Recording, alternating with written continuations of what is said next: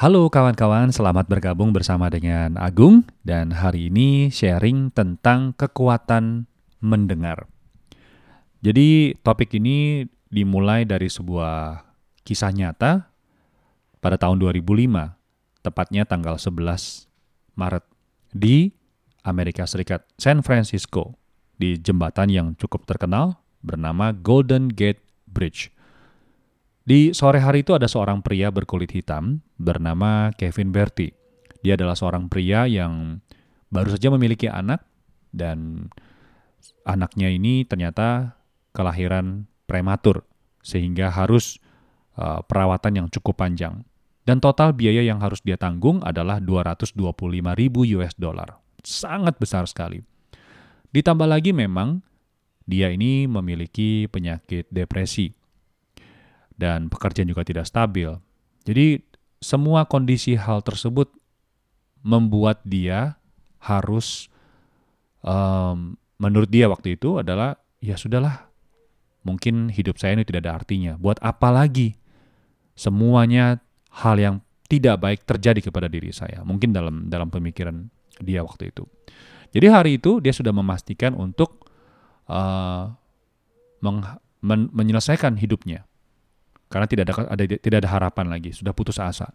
Jadi dia bawa mobil, kemudian sampai di tempat parkir dan bertanya kepada salah satu petugas yang ada di sana, bagaimana caranya supaya saya bisa berjalan kaki ke jembatan tersebut. Dan sang ibu tanpa berpikir banyak, oh lewat sini, lewat situ. Sampailah dia jalan ya. Tetapi di dalam salah satu uh, sharing uh, Kevin Berti waktu di salah satu acara, banyak sekali dia dia hadir diundang untuk menjadi pembicara ya. Dia mengatakan, andai saja ibu itu bertanya, untuk apa? Mau ke mana? Ke sana buat apa? Andai kata saja dia bertanya, kata Berti, saya pasti akan menjelaskan. Namun hal itu tidak terjadi. Sangat disayangkan sekali. Kemudian kita lanjutkan lagi cerita ini. Setelah sampai di uh, pinggir jembatan dan sudah di detik-detik terakhir dia ingin menjatuhkan diri, pada saat itu ada gejolak di dalam batin dan pikiran dia. Uh, dia penuh dengan emosi yang negatif dan segala macamnya. Kenapa saya begini? Kenapa saya begitu? Hal-hal negatif itu muncul di dalam pikirannya. Kemudian dia teringat bahwa kalau saja saya jatuh, betapa nikmatnya. Semua hal yang negatif itu semua akan hilang dan saya akan lupakan dan saya akan merasa bebas. Tapi tidak lama, datanglah seorang polisi yang kebetulan bernamanya juga Kevin, yaitu adalah Kevin Briggs.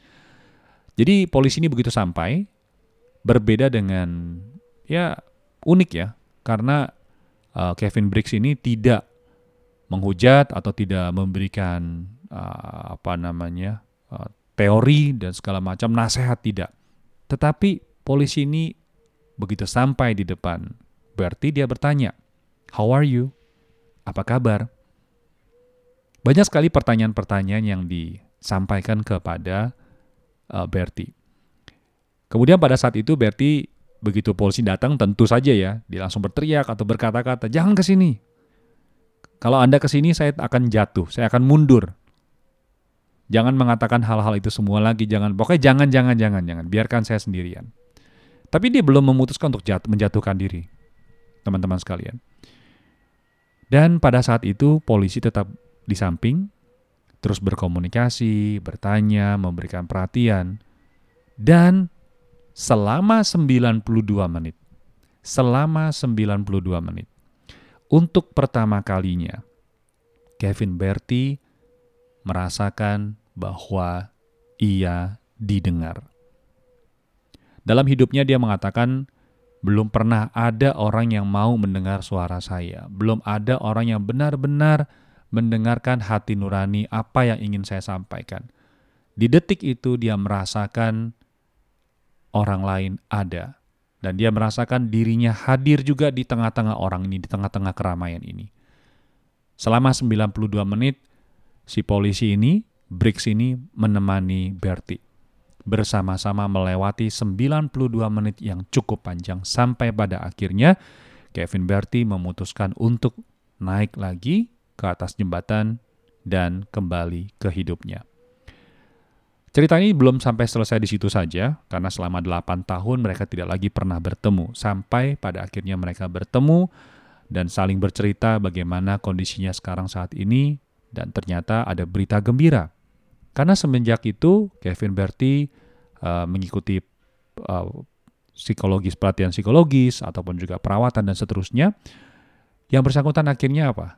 Memiliki tiga orang anak, bukan cuma satu Kemudian pekerjaannya juga sudah mulai melakukan pekerjaannya. Sedangkan Kevin Brick sendiri menjadi salah satu uh, ketua atau pemimpin badan sosial yang berkaitan dengan menyelamatkan orang-orang yang sudah putus asa. Teman-teman sekalian, dari cerita ini buat Agung sendiri ada satu inspirasi yang sangat mendalam buat Agung adalah ternyata kita ingin berbuat baik kepada orang lain tidak perlu menggunakan banyak teori atau nasihat. Karena semua orang tahu nasihat yang terbaik buat dirinya sendiri. Mungkin bukan sekali dua kali, kita sudah bosan mendengarkan nasihat-nasihat itu.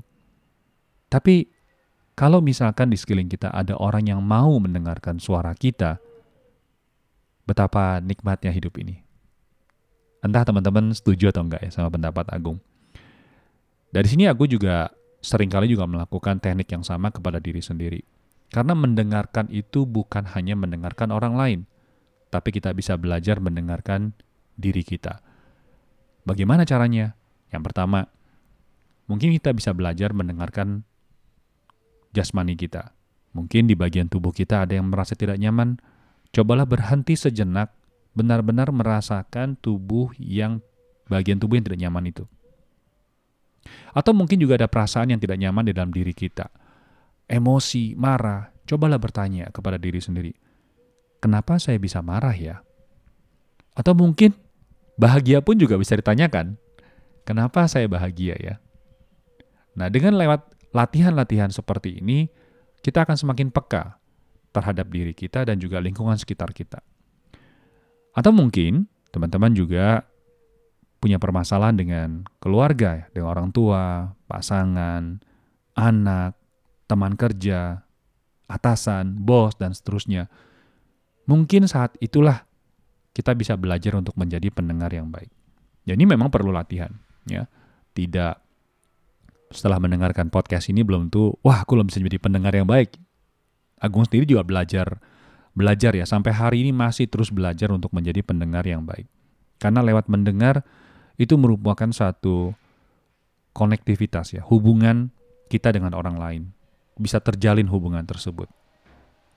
Jadi terima kasih buat teman-teman sekalian, semoga saja podcast ini bermanfaat dan silahkan dipraktekkan. Dan kalau misalnya teman-teman suka dengan acara ini, juga jangan lupa untuk subscribe dan juga bisa di-share ke teman-teman sekitar Anda. Kita ketemu lagi di podcast berikutnya. Salam optimis. Bye-bye.